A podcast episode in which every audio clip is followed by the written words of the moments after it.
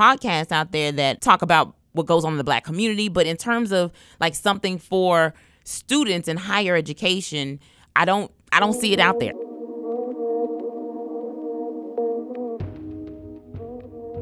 I won't even do like an intro for you. I'm gonna say, Patricia, introduce yourself. well, first off, I want to say thank you, um, L Parks, for having me on your show. I appreciate it. Um, but my name is Patricia Hartley, and um, I consider myself to be a higher educator. Um, I'm also a podcaster. Um, and I also um, take road trips from time to time. Um, in addition to that, um, I you and I met actually in the field of higher education, and then we both had a podcast on our campus that we work at, and that's how we kind of kind of cross paths. In addition to that, we also have worked together with the Black Faculty and Staff Association as well. That's true. Let's go back to the beginning though, because this is funny. Um, there was an email that went by, not this Thanksgiving in 2017 Thanksgiving. Like, hey, do you want to donate a basket, something or other? And I was like, who's doing this? Who's who's over it? And you know, you were the person who were on the email, and I didn't know who you were, and so we were talking on the phone. I was like, oh, well, she's so friendly and I made a basket and brought it over and some stuff to your office. Yes. And then the week after or something before the actual event, I think you like walked in here because you forgot something or something yes, happened before. I left my phone. And I'm like, I went from not knowing you existed to like twice in a week or twice it in was, two weeks. It was. And it was the event was great by the way. The the basket event was great and yes. we had time there, but it was finding out that somebody else who worked at UCF, and that's the University of Central Florida, was doing a podcast. At the time, I knew of Late Knight Hype because I'd see your folder on the shared folder uh-huh. for the, for the uh-huh. studio computer. But I didn't, I mean, I just assumed so everybody else is a student. So it was ironic that we we were like circling each other because yeah. you started in 2016 I started in 2016 yes you did and we're circling each other I'm like that's right this is crazy that is crazy um so that's that's it how it happened it be. was meant it's kismet um so I think a few things that you've said like with your podcast specifically, because my podcast is kind of what it is, but yours I think is interesting because it focuses on creating a place for particularly minority students and staff and support staff to find a voice. Um, and share their experiences. One thing that I like about your show specifically is the Hype Squad Chronicles, where where the students ask real time questions and you give real time advice. And yeah. it's you and another student usually that you co-host with. Mm-hmm. And I think that is I didn't have a late knight hype. You know what I mean? Mm-hmm. in undergrad, yeah. I was figuring it out, asking other 18 year olds. So let's talk about that for a second. Like the, the the idea behind your podcast and how you decided to structure it. Like what did you see missing? Because there's a thousand things you can do a podcast on, millions. Yeah. But you decided to do this specific topic and, and target that specific audience. All right. So I'll um I gotta go back a little bit further than to give you some deeper Go history. for it. So um, when I was in graduate school at the University of West Florida, because that's how actually I got to the state of Florida. I'm from the great state of Texas, but I got here because I had a friend, an amazing friend who was going to the University of West Florida, told me about a grad program there. Um, we were both very involved in undergrad. When I say very involved, I mean we started student organizations from the ground up. Oh wow! We um, were both in our in different sororities, yes, but we were still very involved and active um, in organizations outside of our sorority as well, um, not just within our sorority. Um, and we loved it. We loved the idea of being involved. So when she told me about this field of higher education, where you can get your master's degree and basically you can be in college forever, I was like, girl, that's for me. and so um, I went to the University of West Florida, graduated from there, started working on campus in the Office of Student Involvement. Um, and then um, something happened in terms of leadership at the University of West Florida. They they implemented this new rule where student leaders, for example, had to um, now have a 2.5 GPA instead of the 2.0 GPA, and that kind of um, shut out a lot of leaders that honestly were some some minority leaders. Oh wow! Um, they were a big deal on campus, and so um, I started talking to the students about me and how I was able to make it as an undergraduate student, and you know the resources I took advantage of on campus, but mostly the friends who were smarter than me, honestly, that I took advantage of probably more than anything else to help me with my chemistry, to you know help me with tutoring or or, networking or networking working, right? Yeah. So, um, with that being said, I I shifted my interest to more of like the side of like academic um, affairs, and I was also involved in radio while I was there as well. So that Ah, kind of put there's me put me in touch with the community, and and it also allowed me to still tap into you know the student, even though I was still involved with radio as well, because you know you deal with radio stations, they're giving away scholarships, right? So you're still tapping into you know the community. But with that being said, fast forward, got an amazing job here at UCF. Um, met a student on campus. Her name um, is Danielle. Um, she's an alumni now, so shout out to all the alumni. She told me she wanted to start a podcast, and I said, "Girl, me too." so we brainstormed together. Maybe we met maybe once a week or so on average for about three months in the fall of 2015, and then finally we said, "Okay, you ready to start?" And then we literally called the ladies of NCNW um, from the University of Central Florida. They agreed. They brought some representatives on. They allowed us to um, do a script for them, and what we came up with the concept and everything throughout our meetings. And then, boom, from there we started Late Knight Hype. Now, I will say that we invited everybody to come on to the to the to the podcast. So we went on to the list of student organizations, and we invited maybe twenty five or so organizations. They were not minority organizations only. They were a plethora of organizations and a very good diverse anything from you know the asian student association to um, fraternities and sororities whether they were npc interfraternal council um, or um, even some of our multicultural sororities and fraternities as well. Um, so we were very um, diverse in our reach. Um, and in terms of students though who really like us who really latched on it was the minority community. So this is interesting because so you cast a very wide net, yes we did. And your audience found you. And our aunt that's exactly That's what, what, happened, happened. So you didn't target. You just you did your thing. yes and you went wide, and then that's and that's the way to do it. That's exactly you were just being what you. happened. And something else too is like you know when me and Danielle were getting together and we were coming up with the ideas. She, as a student, mind you, she was a student on campus, and I was a staff member because I didn't go to UCF. Um, so she really didn't know that uh, student audience, you know. And I, as a staff member, was kind of like tapped into more of like how can we bridge the gap between you know our staff, students, and faculty. I was kind of more on that side, Right. so I started asking more of like our faculty staff to come onto the show. And once again, student organization leaders were the ones that really came to the call. And they were the ones that really was on point trying to, you know, make sure that they came on, brought representatives, and also help us promote the show as well. Right, because they were able to then advertise their events Yes. and get to know one another. And I think what was interesting, you said, I heard you say before, was that you, because you moved here, like you said, to come to UCF to work here, but through your show, it's helped you connect to the black community in this area. And I think that's really an interesting perspective. Like, Without this a doubt. was a tool for you to connect as well. Yes, it was. yeah. Um, not only that, but I also work on the academic affairs side of the house, right? So working on the academic affairs side of the house, students don't exactly come to see you because you're exciting and you have all these great things going on. a lot of the times they're coming to see you because they need help um, in some sort of a way. Um, but there are students who are proactive, um, but it's not always those super involved students. So it gives me a chance to also um, just kind of tap into a student that I wouldn't typically reach because I'm in a different area. Does that make sense? Oh, it makes sense. And I think this is where there's always, like when we talk, there's always these overlaps because in your show, you're often trying to, and in your work, you're often trying to reach those students and those people who are not easily accessible and who mm-hmm. need the help, but who are not often thought about or looked to. Yeah. Right. And so even your point about having the student leaders at your other institution who didn't have the higher GPA being discounted out of the process, not because they couldn't do the, the, the leadership role, but because they didn't have the GPA to qualify. Yeah. And so much of what I do here with the Engaged Citizen podcast is about trying to help those people who are particularly marginalized communities find voice and find resources and trying to help them find their way through a process. But it's really, I think we're both really passionate about those people who are often forgotten and looked over. Yeah.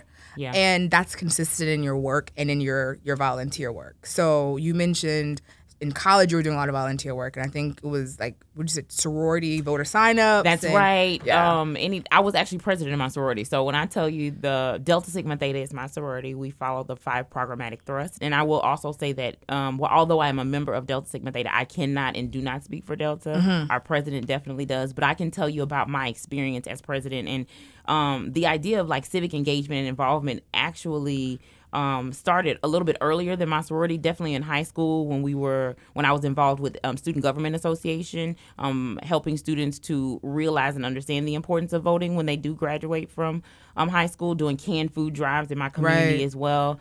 Um, but I w- I have not been as I don't know, my eye has been a little bit different on the prize for like the past five, you know, eight years or so. Like I've probably yeah. been a lot more um cognizant of what's been going on specifically in um you know our government and not at just the surface level of like income tax time and like just the you know just the basic stuff but even to the point of when I got my voter registration in not my voter registration but the ballot to actually vote in this past election that happened I literally made sure that I did the at home mail ballot so that mm. I could mm. read every single thing on it to understand what it said because even though I've gone to college and I'm, I even as a person with a master's degree felt like I didn't understand some of the stuff that I was sometimes voting for. So this time I wanted to make sure that I understood. So I got the you know I got it yeah, mailed to myself ballot. at home. Now, do you feel like you said in the last eight years there's been a shift um, in your focus? Do you think that's just age, experience, or just the the current political climate we've been in? Because like eight years is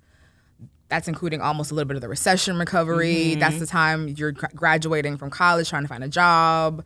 In the recession, that you're becoming really an older adult, you know, more on your own, moving away from like your college friends and family. I mean, there's a, lot changing. a lot changing. So it's interesting because I think that's true. Like as you grow and develop, that impacts your citizenship. That impacts what's passionate what's like animating your civic engagement. So yeah. it shifted. So and for people who work and this is an interesting point like for people who work in fields uh, of service like you're serving students and helping them find their way in higher education finding time for formal organizations outside of the work like when what you do i love your face. When what you do is is you're you're in service. Yeah. So finding time to be in service to your community in a specific kind of traditional way sometimes is very difficult. So I know for some people they say like what I do for a living is my my my give back. That's how I yeah. give back. That's how I serve. So I don't I'm not joining things, but I'm serving through what I do for a living. Yeah. And so I'm wondering is that how you feel? Is this is is this the way in your mind that you're giving back, that you're serving, that you're having an effect on your community by the work that you do? Okay, make sure I answer this question because I'm gonna kind of go back to something because this has always been in my heart. Yeah. In my spirit, I've always wanted to, just as a model of Patricia, educate, empower, and entertain individuals in a positive way. Like mm-hmm. that's always been something that I've I've wanted to do. And I remember being in high school when I found that theater was my thing, for example. So my undergrad was in theater, just to kind of let you know I got a scholarship for it. My first two years was absolutely paid for for because of my theater scholarship. And my last two years I went on like an academic scholarship. But with that being said, I, I was passionate and I found that passion probably around like eighth grade or so when I got involved with like oral reading and then it kind of led me into feeling like theater was where I belonged, which um, with that being said is I I don't want to say I felt like my calling was early, but in terms of the direction of my life, I felt like I knew that a little bit earlier than what, you know, some people did. So for me, I've always been that person that's like, I don't care if it's work, I don't care if it's extracurricular. I want there to be a fun element to it. Like I always want there to be me enjoying it, which is probably the reason why I don't always know every single thing it is that I do because a lot of the stuff that I do, I really do do it because I really want to do it. I really love to do it. So my job working in the field of higher education to serve students and to empower them to, you know, want to do better, want to reach higher or at least to reach the highest educational point that they can possibly attain. Um, that comes from my heart. The idea of the um, the podcast and my theater thing, that also comes from the heart, but it comes from my creative side. Mm-hmm. You know mm-hmm. what I'm saying? Mm-hmm. It's the part of me that keeps me motivated when a person or an individual physically can't tell me anything. It's what keeps me going. It's my you know, it's my thing, mm-hmm. you know? So when I do my podcast and I'm doing it and I have students on and they're you know they're they're being interviewed and they're excited i'm probably more excited than what they are because i get to actually do what i love to do. I get to you know let my creative juices flow. And because of that i'm not only happy you know working with the students but i'm also happy you know in my role and in my position. And i've I know people who haven't necessarily found that, but yes, I have been able to marry my love for education and my love for entertainment and put them together. Mm-hmm. And I feel like I'm living in that. You mm-hmm. know what I'm mm-hmm. saying? Even if I'm not financially, for example, at the place that I want to be at, because that's really what it boils down to. But in terms of what I'm doing, I'm doing exactly what I love to do. Mm-hmm. Yeah. So, with your role and your access to students, uh, I mean, do you find a shift? I mean, I know you cover a lot of academic things, but you deal with a lot of students in social settings as well. And I know a lot of the shows I've done have been focused on young people who are trying to find their way within civic spaces and citizenship and how to make sense of the world and politics and how it's impacting their lives, what social issues are activating them and making them feel inspired.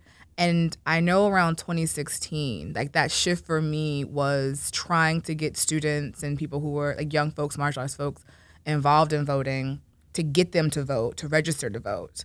And then many of them did register to vote and they did vote and it didn't turn out how they thought it was going to turn out. Uh-huh, uh-huh. And how you deal with their disappointment and how eh, but many people were then motivated and inspired to get out there and get involved. Mm-hmm. And I'm mm-hmm. just wondering with your access to so many literally thousands of students what conversations are you hearing amongst them regarding like th- these kind of political topics? Do they have these conversations when you when you talk to them and talk with them? And what feeling do you get when you're speaking with them about these kinds of things when it comes up?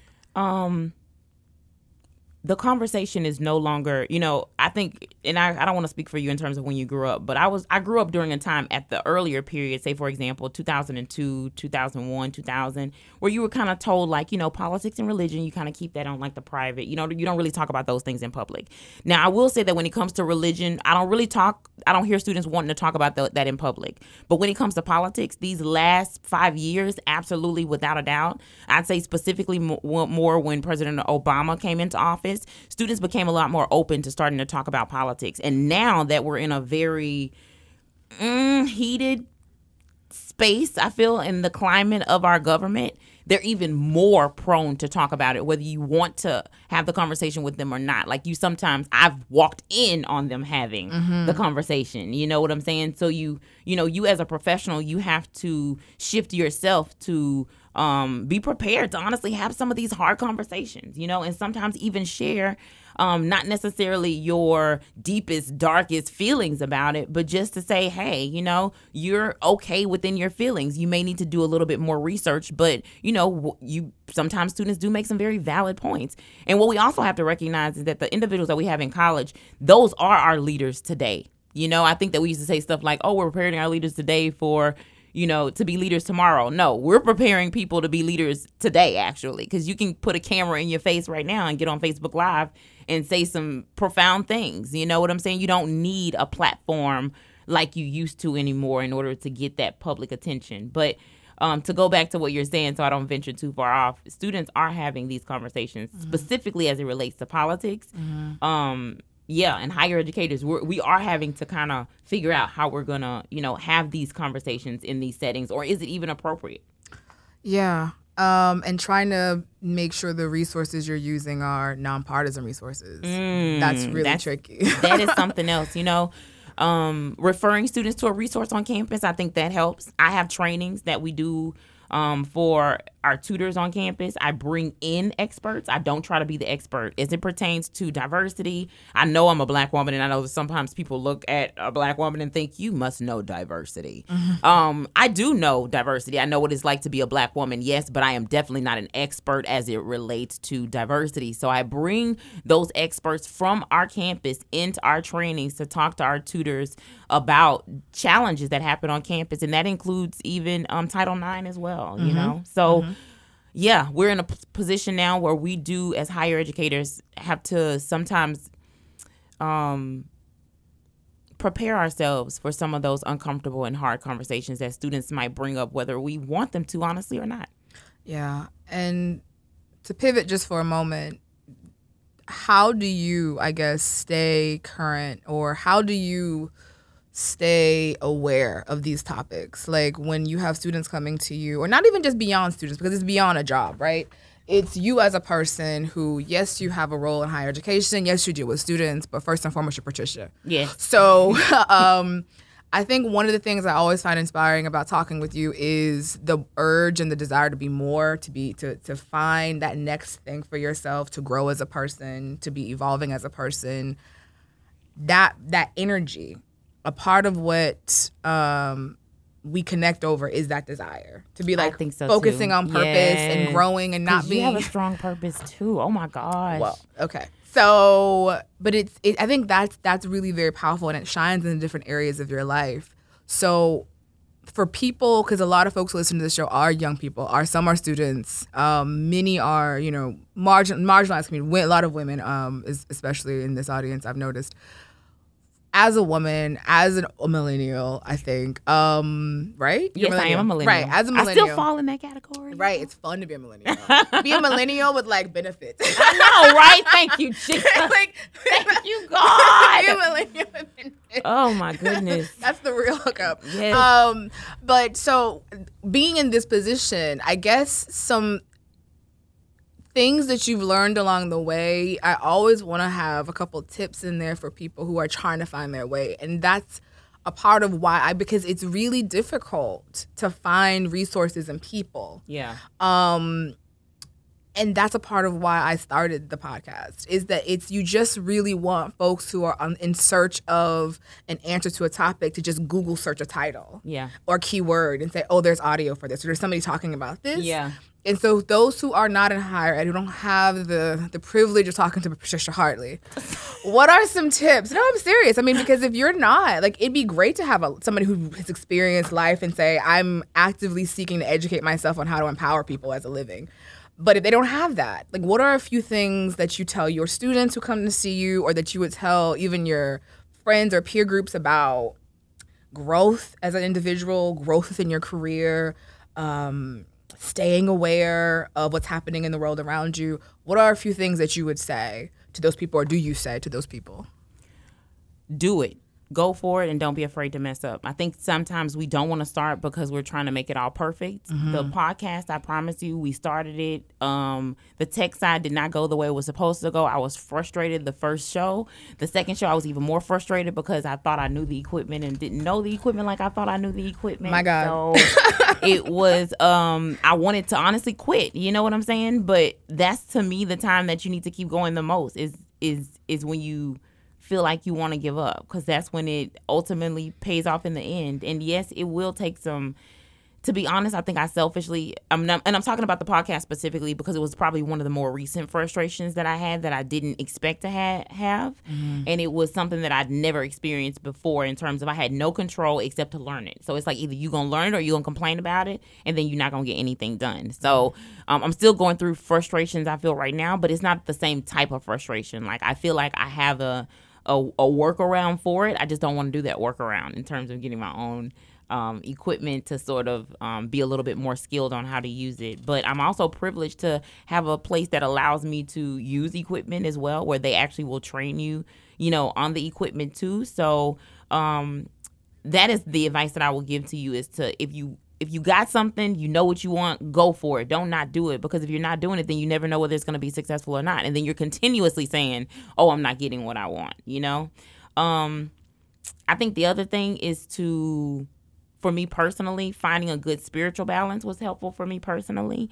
So I went through this big fast in like 2017 that just really it was like a 90 day fast. It first started off as a 30 day fast and then we took a week off and then we did a 60 day When fast. we say fast, what are we talking about? We're talking about um I tailored this fast. So it wasn't for me it was a food fast of 8 hours. I did an 8 hour food fast um for 30 days where um 5 days of the week there would be an 8 hour period of time where I would only drink water um, and or coffee. Um, I did allow myself to have that. Now some people will take all of it out. Some people are a little bit more strict, but this was the first time I'd ever did a fast and was successful at it.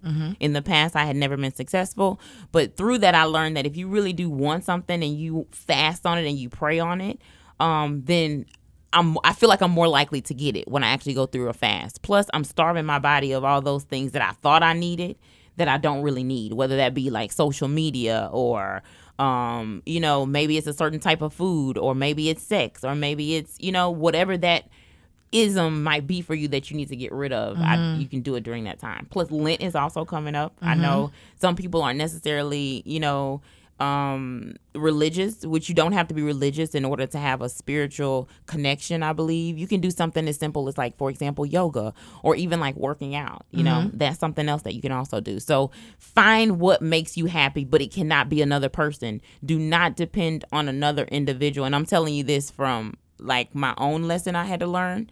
Um, you can't depend on another person or another human being to make you happy. It is your responsibility to do that.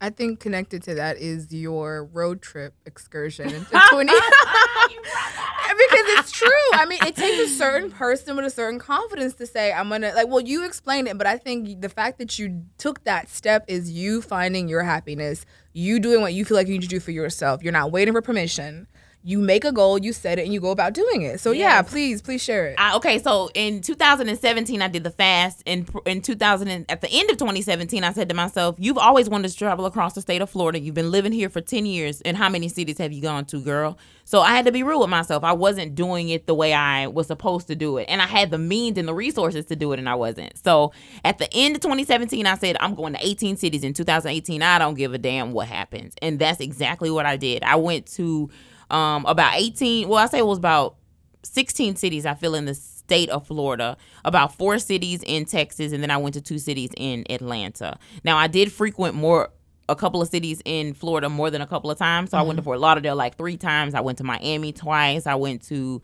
um, Jacksonville twice. I've gone to um, Eatonville as well. I didn't get a chance to go to Rosewood, which was one of the cities that I also wanted to go to. And I will say that all the 18 cities for me at first was really going to be a selfish journey. Like I literally was going to be like, oh, I'm going to go to the club. I'm going to go here. I'm going to show people X, Y, Z. But the second city I ended up going to in 2018 was Eatonville, Florida, um, which is a black township here in Florida. I learned more about the city than I'd ever learned about it before. I initially read about Eatonville when I was reading about Zora Neale Hurston and the Harlem Renaissance when I was back in um, maybe middle school around that time. And although I didn't go with her her her um, poetry, I actually went with Langston Hughes poetry. He had some uh, he had a, some Madam poems. Yes, that I would that I did. So um, I went with Langston, but I was always um, I loved Zora as a person, as a woman during Isn't that time. She shocking? She just seems so damn independent. She's so shocking. Like yeah, I mean, the she more, was ahead of her time. It's one of those things where I just ordered a book about Zora. To be honest, um,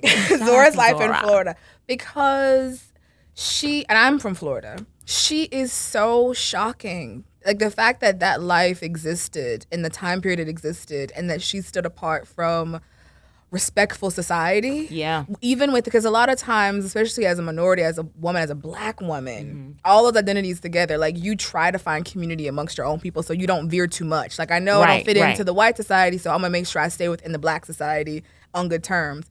She was sort of out here doing what she needed to do. She was. And I mean, even her work in New Orleans, yes. I mean, she just really went there. Yes, she did. It's the more I learn about her, her driving with a pistol and, and you know, that period of time in these rural areas with no lights, no street lights, none of that, dirt wow. roads. It's just shocking. So yeah, no, she was bold, very bold. Yeah, yeah, yes. Love Zora. But so yeah, your your road trip that turned into more of yeah, it turned excursion. more of a learning excursion. It just made me want to just like I, prov- you know, I helped to provide a voice on campus. I feel like for students, and shout out to Sierra Cater as well because she's now hosting the we hosted together now the Late Knight Hype podcast since Danielle has graduated. Wonderful. Um, shout out to Cece. Um, but I really just overall enjoy just tapping into the students, but the road trip Trish makes me want to tap into people more. Yes. You know what I'm saying? It makes yeah. me want to honestly it makes me want to go on the road and interview people that have, for example, maybe black businesses, or maybe you've lived in a black township, or you know, maybe it's an HBCU and I'm just, you know, coming to your university and I'm popping up to see, hey, what's going on at your school, or how do you wear your hair on this campus? Like, I'm coming to talk to you about what's happening because I don't feel like there's an avenue for the HBCUs like that on um to be honest with you. There's podcasts out there that um talk about you know the what goes on in the black community but in terms of like something for students in higher education i don't i don't see it out there i think that's a that's a very unique niche that it'd be easy for you to dominate because a You lot heard of that, y'all? You. Did you hear the you? you. Um, because I feel like a lot of, and I looked it up, like a lot of podcasts that are similar to yours are normally hosted by students exclusively. You don't really have a lot, a lot of higher ed faculty, staff, support staff people doing this work. And You want to know why? Because please, okay, I'm gonna tell you what the truth is. get close to the mic because it, me- got real. No, no, no. This is for real. we don't want to say what we feel. okay, we go don't go further. know. We don't. Universities are looking at you when you work in the field of higher education, and I'll say it. They are. They're looking at you. The first thing that happens when you apply for a job at an institution, they're googling you. They want to know. And when you are a person who, who like me, you work a little bit in the entertainment, you work a little bit in higher education. It's easy for them to find you. So right? it's fear, you think? You're easy, absolutely. okay. without a doubt. What well-founded fear? Will Like- give me more. like it you're saying that a lot of people who work professionally in this field they're more afraid there's fear there because if they say or do the wrong thing it then could possibly have a negative impact on their career I would absolutely. and so that. that's realistic fear especially Absolutely. when you are and i mean we can let- let's go all the way there so if you are a minority or a woman or you have you're part of a some protected class for instance and it may already be challenging for you to get in those doors despite having degree Mm-hmm. it's another level expectation to say on top of that i'm going to do something publicly that can make it even like two or three times as hard for me Mm-hmm. so i think that's why again it's very special what you're doing because um, and I do encourage everyone to listen to Late Knight Hype because it's not it's it's unfiltered. It's very it's it's a free pretty open conversation. It's raw, but it's it's it's honest. and educational. It's we, right. We stay factual. We let you know when it's our opinion versus when it's an actual fact, and we stay very student centered. You know as well. Right. I think it's the honesty. I think like even raw, but it's it's very honest and it's well well founded advice and, and feedback. And I think that's what makes it interesting. But I feel like that's a part of what makes it special because there are many reasons why someone in your age group with your background and with your goals would not do what you're doing. You know, and that you're doing it. Um, but I think it's a it's a definitely a niche because in Florida there are a lot of really great HBCUs. There's yes. Um, I didn't realize that there were a total of four. Didn't would have known Yes, that if I didn't do the road trip, Trish. So no, I'm serious. It's there's a lot and when you look it up and i think it is and i don't want to it is very important and it's amazing for students to find their voice and to start a podcast on their campuses and talk about the issues that affect them but a lot of times it's students talking about just sort of pop culture their life who happen to be students Okay. um you don't really find as much about students talking about what it is to be a student on the podcast. Being a student Yeah. is just kind of who they are at the Yeah. moment. Yeah. So I think it's a very unique opportunity because, and not just for students even, because I feel like, look, I t- what did I tell you before? Like it's easy for me to do this for somebody else. I can, I can like tell somebody else how to like figure things out. Let me do it for myself though. Uh, but it's a very interesting thing, uh, and I can see it expanding because for parents and people who have high schoolers getting a chance to talk to somebody in this field when you haven't gone to college yourself and that's a lot of more minority people Do you hear me? it's amazing to say I can email Patricia a question or I can listen up to this or you have episodes on certain topics and having experts who are in the field come and talk to you know what I mean? Yeah. That's people will charge a lot of money for that.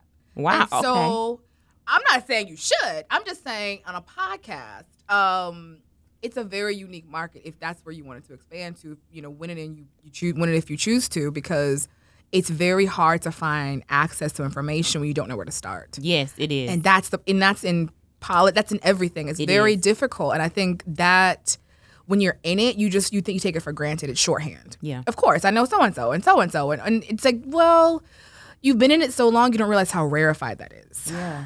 Um and it is very very rarefied the spaces and I will say that even myself, I will I will admit I have such a long way to go and still grow, if that makes sense. Um, I'm still learning more about, you know, educating myself on true diversity, using the correct terms when I'm speaking about the LGBTQ plus community, um, ensuring that the language that I use is also very, you know, inclusive, you know, no matter what. So I'm personally learning, but I also want to learn because the students that I work around, um, they come from all different backgrounds. And I know that people are sometimes the same exact skin color and we're the same hue, but I'm a black African American woman, you know, and I'm in Culture, this area. ethnicity. I'm in this area and I realize I'm a minority because a lot of the black people that are around me, their background is either from, you know, the Caribbean Yeah. or right? The Um, diaspora. It's yeah, it's a very diverse diaspora. So I'm learning myself, and I'm actually a little a little bit more excited about learning because I realize that you know African Americans like we have a different culture than you know my Jamaican sisters and brothers. You know what I'm saying? My Haitian sisters and brothers, and I enjoy seeing the culture and how they dance and how they celebrate weddings, and you know Mm-hmm. like eh, all of those things are so they're exciting for me. Mm-hmm. You know? Yeah, I do. I do. I think, and also because of the population you're dealing with, it it does take continual learning because you said you're learning a lot on, you know, gender and LGBTQ issues, but a lot of this is new. Like even in higher education, these are new research areas. So gender theory has blown up, and so it just the, the terminology is- being created as we speak. Like in the last ten years, there have been so many new terminologies that you have to learn in order to be respectful. Um, but it does take con- constant vigilance and learning Yeah. uh, as you go on. So, plans, plans for this season of Late Knight Hype, um, and what themes you think you might cover on the show. And I just want to hear more about what your plans are because this is a vision board. I mean, January's technically over, but we're still. I'm in vision board planning. That's right, baby. Still. Still the first quarter of the year. That there you go. So, what's the what's your vision? What's your plans for your podcast? Um, I'd say for late knight hype to keep going, continue to do what we do, but then expand our platforms because right now we're just on SoundCloud, and so we need to expand out um, to some different markets. So we're looking to somehow get on Apple Podcasts, but it's really the Anchor platform that we're considering trans- transitioning over to. I was been doing some research, and Anchor might Anchor be just like a- FM.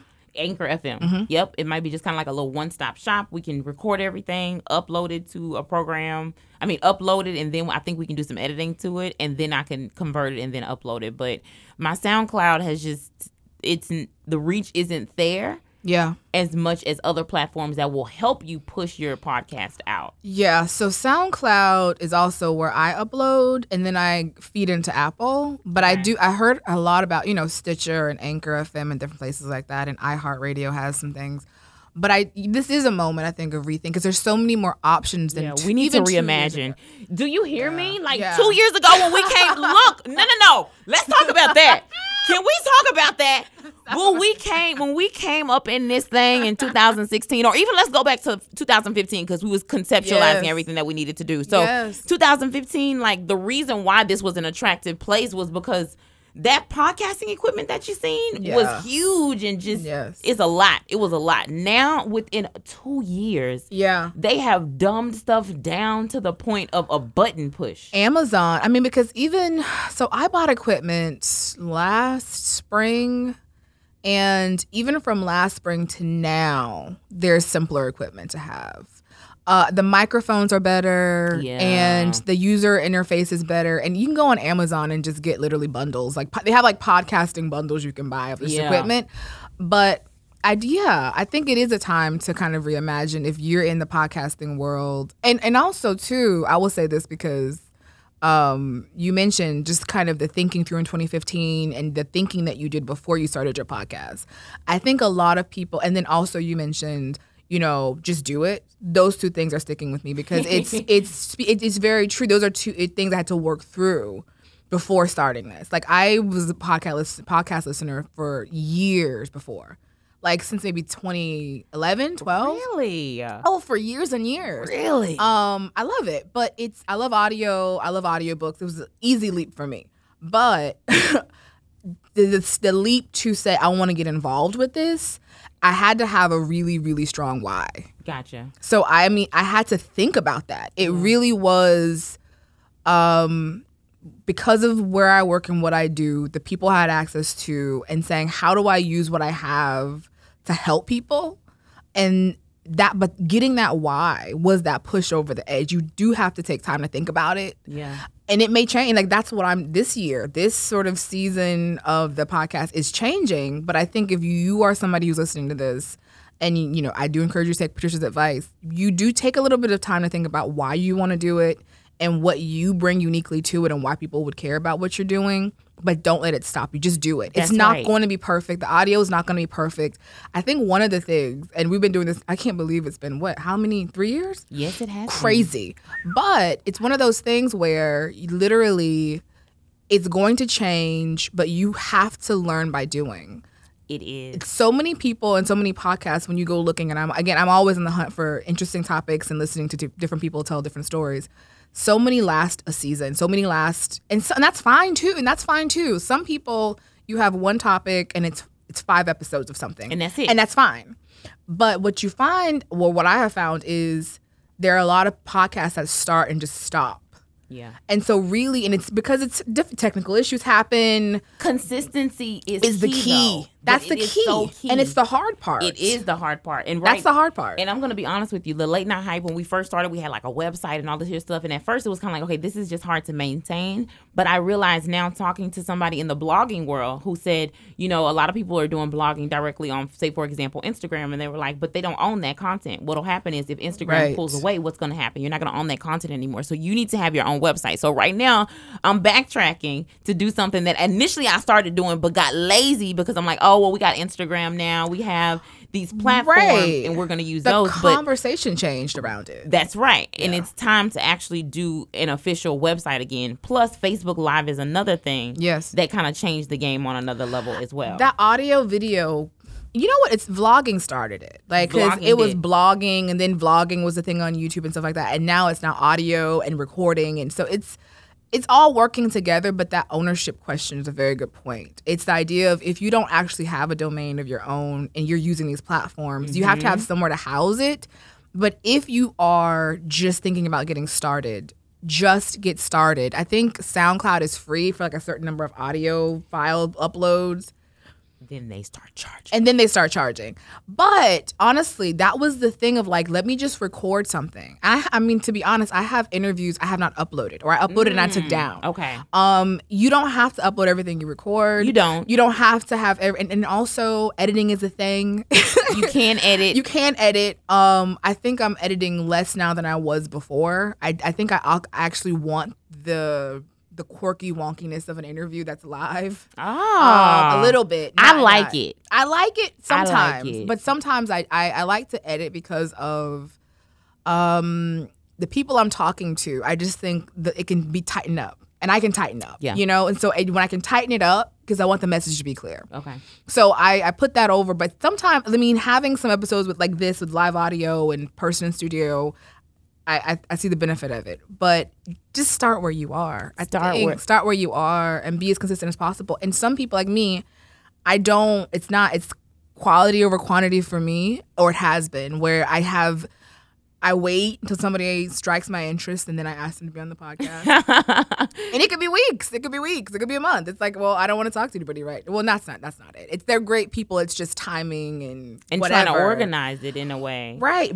How many episodes have you done? I don't know, 16, 17? Okay. But you have like 63. Yes, but let me tell you, uh, we were ambitious at the beginning. Uh, and when I say ambitious, I mean ambitious. We was doing a show every week for the first two years or so. I mean, every week, um, with the exception of like the summer semesters. I believe we only did one summer, 2016. I think was the only semester we um hosted it in the summertime. But it's a little ambitious to do it every week. But now that we're doing it the past year, Sierra and I have done it every other week. So starting in the fall semester, we started every other week, and that's been a lot more manageable. So we've also built up our, you know, all of our episodes. So now we can do a lot of throwback episodes. We have like li- literally like a year of throwback Thursday episodes.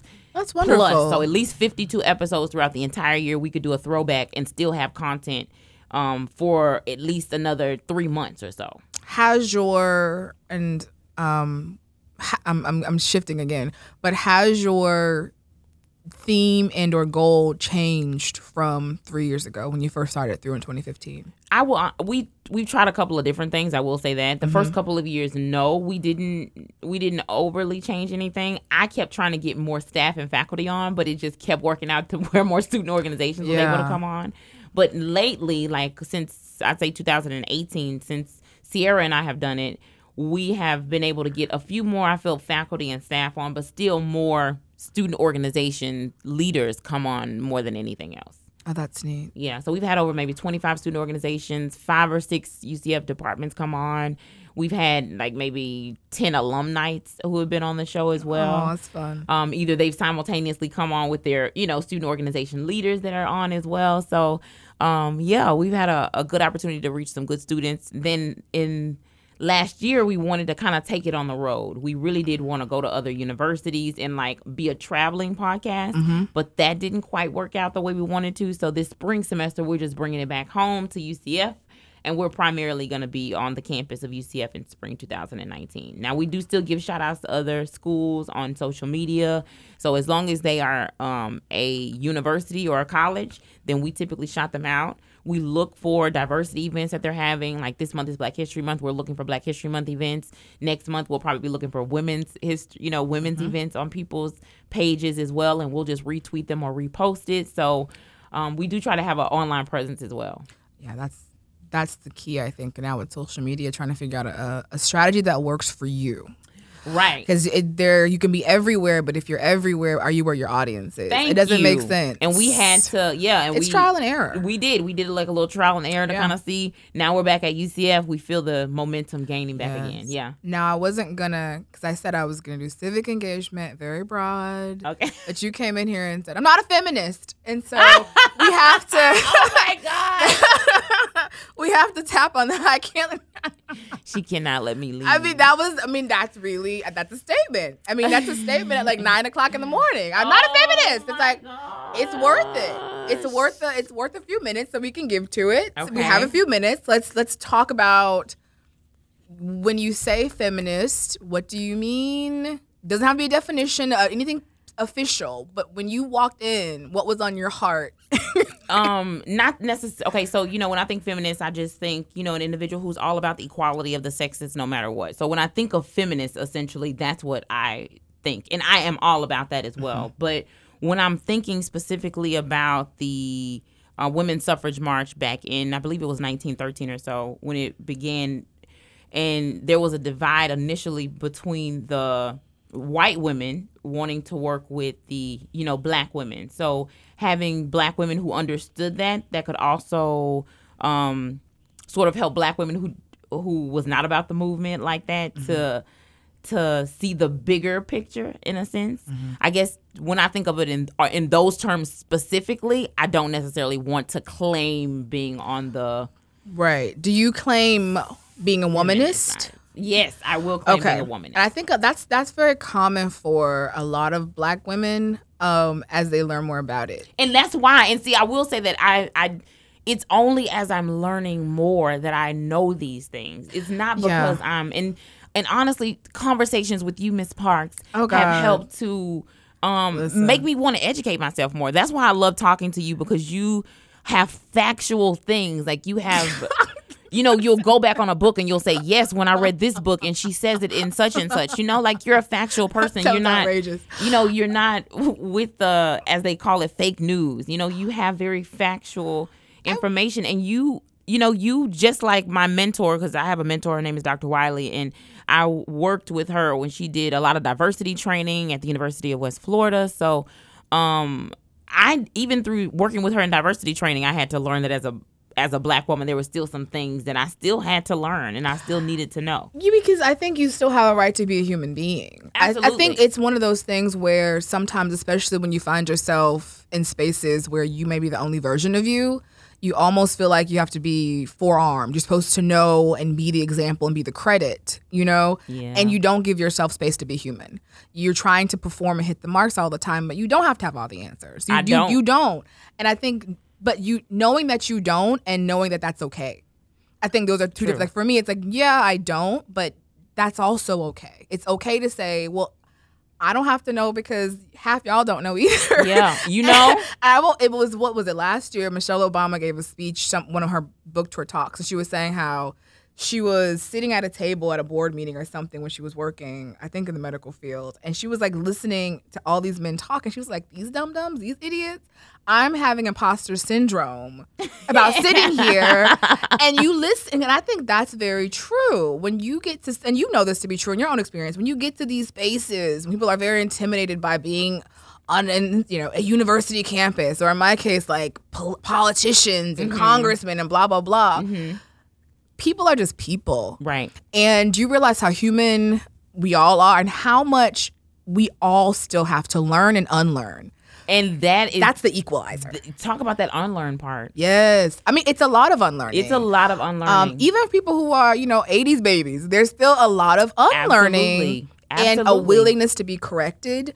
But I feel, and it's, I'm having a conversation with somebody else that's related to this. Um, and she was saying how the ability to fail and still have another chance at bat is a very big point. And I said that's a very a lot of men in particular, um, or people in privileged positions have the opportunity to fail forward. and, And, get a second chance. that's the failing forward. It's like you fail. Yep. It's not a character flaw. You made a mistake. It happens. Here's another chance at it. And it's just not something that's given to a lot of women, especially minority women. Yes. And so you do feel like if I don't know, I need to know. And if I don't know, it's not okay. Yeah. And that's sometimes my internal monologue of like, well, you prepare and then you over prepare.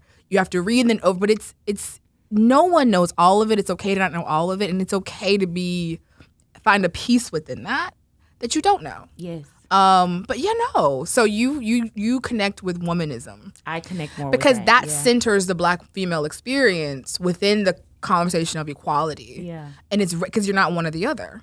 the way you Um, speak. You just just oh, stop. No, I Um, love. Okay, so whenever I tell Miss Parks something, I feel like I tell her, and I like have this gibberish in my mind, and then she regurgitates it in this very educational, I- profound. no, you're way. very no, you're very, very, very, very clear and inspiring. Um, but I think this is a very real point, especially all lead to Beyonce. So that 2013, when her album came out, that was standing in front of that feminist sign. okay.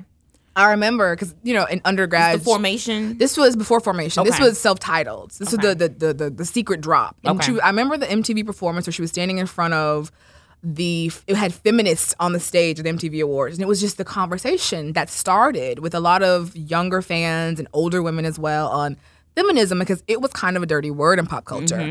Um, and I remember being an undergrad in the classes that I would take and conversations that I would have, and feminism was not the thing to be. You know, it was not, and I I think I've always believed in equality of women, of course, and I've always been very outspoken about what I believe in. Right. But it wasn't a mantle I, gra- I grabbed. I, I read about it, like first wave, second wave, third wave, the debates, blah blah blah. You read it. Um, and womanism was what I, I really enjoyed reading. Black um, black women discussing gender issues. Yeah. That's what I realized. And there are some really great scholars that they're doing amazing work, like the work of intersectionality. That's a black Mm-hmm, female scholar, and credit is often not attributed to them and the work that they're doing to lay a groundwork for equality across the board. But side rant. Um, I just remember in 2013 though that changed the way people were talking about feminism, and it became more of something out of the academy, something for um, educated, largely white women, and became more of a useful tool again. Like it was in like the 60s, 70s, you know, Right, where women right. were putting it to actual use. And I think now to the evolution of the fact that you have like a Cardi B saying, I'm a feminist. Yeah. And people challenging that. And I think that that rift of women who thought feminism was their secret hiding place for the like the bell hooks, who is very important Um, but who has an issue like had has issue with beyonce and her presentation and her sexuality but i think it's because it's the expanding of who gets to use that term who gets to allow themselves to be called a feminist and thought of as being a feminist and i think one of the amazing pushback of young people especially young people in college campuses and that's part of why they have like a lot of classes on Beyonce's work at this point, and is because she brings a lot of diverse people and gender and sexuality stuff into the conversation. she does. You can't talk about gender and not bring in sexuality and Mm-hmm. queer women and the work of queer. You have to not just bring them in because they've always been there, right? Audre. Lorde raised us, but it's like you have to bring them in and respect their position and their Yeah. voice and their authority. And I think that's what's interesting. So feminism, it's like you. I understand that. I think which where you are and what you're saying. That's why I want to talk about it for a second. Guilty pleasure. I think it's where a lot of women are, especially Black women, Yeah. because there is such a history It is. um, of white femininity and how that's been used and weaponized against Black women in the Black face. So you have to grapple. yeah. Um, especially because a lot of people think they're allies. and you know what? And maybe they are. And I've read many articles where black women, and honestly, even a couple of, if I remember correctly, even white women have said that you know it's important that black women and white women work together in mm-hmm. order to um, progress and and evolve. I wish I had the exact statement because I. But no, I think you're right. But like, I think the, the best I would say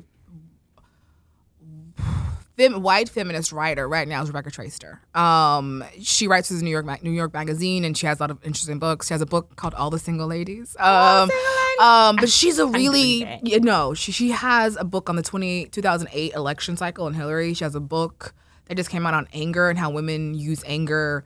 Um, angry women as a as a positive thing, how they use their anger to change the world. Mm. Um, she's very, very, very good. Uh, but she makes a point of saying, and just acknowledging the fact that so often it is a silencing of black and it's not even black and white it's women who are not considered white women um, heterosexual white women like you have to mm. give voice to mm. especially the latinx community right now you oh, have wow. to yeah, the asian there's a yeah. lot when we say like as to your, to your point diversity yeah it's you have to widen this up and the person who's been at the cross section of that for the the longest time an extreme as an extreme example have been black women yeah right? So this is all women, but so much of the issue stems from that kind of um, issue of you're a woman, but you're also a black woman. Yeah. You know, and what happens when you have 53% of black white women vote for President Trump and what that means, and that being okay for them to do. But when you say the issues that he's sort of promoting, and, and you say that you're a feminist, and then you have, you know, 94% of black women voting Democratic for Hillary. You know, this yeah. is this is this is it speaks to a divided reality. Yes, it does. So I think your point is a good point, is what yeah. I'm saying. I love it. You're not a feminist. You're a woman. I know. I'm a um, but no, it's thank you for making That's time. exclusive for your show, by I appreciate no, I you know, this is my favorite kind of talk. I because it's and that's a part of the theme. I th- and I'm in, I'm gonna upload that those two audio files and me gibbering. Um, because that's one of the focuses for this year for me is to not just focus on voices that interest me and people doing interesting work it's to really center black women in the realm of politics uh, because they're there but they're oftentimes even when they're on program they are credentialed or they're doing the work in the community on the ground level. They're not often centered in the way that i would center them. Yeah. Um, and so i really you know, they'll be on a panel and I'm like, you have the you said the fewer words. You've been called on the least, but you're actually why I'm here. Yeah. Um say more. Yeah. Because you were actually because it's when you hear in my experience, you hear black women speaking, oftentimes they're never just talking about themselves. It's usually trying to bring as many people to the conversation as possible, and that is very unique. Um, so I appreciate that. You brought I'm gonna go ahead and bring this up. Yeah. Just because now it's like on my heart. But you brought up the fact that there's, you know, you'll go to these events and there's panelists and then the person that you really want to speak isn't the one that's always speaking. So I went to a panel maybe about this was maybe a year and a half, maybe almost two years ago. Um, and they were talking about what was going to be happening downtown to um, the area down there. Yeah, yeah, yeah. With the downtown, the campus, and the, and the gentrification happening. That's what it is. Right. And so there was a lady on the panel, and I felt like there was probably nine people or so on the panel, girl. And I feel like the lady's opinion that I wanted to hear the most she didn't say as much, mm-hmm. you know, and she was the one that was not necessarily for all of these changes that was going on downtown. Yeah. Because I think the realistic thing is like, yes, it's cute, yes, it's exciting to have something new, bam, but what is going to happen to the people that's been living there their whole life? What happens to the woman who, you know, she's been living there for 30 years and her son has gone off to college, you know, that's been their home their whole, you know, all of their years, where is his her son going to be able to come home to kind of yeah. thing. And she was the one that could speak from a place of I grew up there, and I felt like out of all the voices, I wanted to hear her voice the loudest because it was truly her home. And when it's your home and you're talking about it, it comes from a different place than when you are a builder or you're there for um, to make money yeah, it's your um, job. Yeah, you're there for economic reasons, and it doesn't. And mind you, it don't mean. And I know people saying stuff like it ain't gonna change nothing. It's not about a change. It's about the fact that we heard their voice and it was heard. Mm-hmm. And I think that that to me that's what it was. Yeah, about. it's oftentimes in political discourses that they're not centered, they're not really invited, and if they're invited, they're just kind of a token that's there on a checklist. And so Mm. I just want to this year, particularly in the next few months, I'm getting six months, really kind of bring together some of those voices and capture them because I don't find them easily enough. And I'm always looking. Yeah. You know, there are people who are writing articles who are doing real work around these topics, but they're not getting the bylines. Yeah, they're not. They're not getting the bylines. Yeah. Um, you have to go to the small publications to get it. Mm-hmm. Anyway, thank you. Thank you for having me. No problem. and I'll be on your show, I think on the 12th of February. Okay, it's February Uh, 12th. I think so. Okay. Or sometime, sometime, this Sometime month. soon. Sometime this month. Yes, and you'll be able to tell Um, your audience. All right. Well, thank you. Bye. Bye.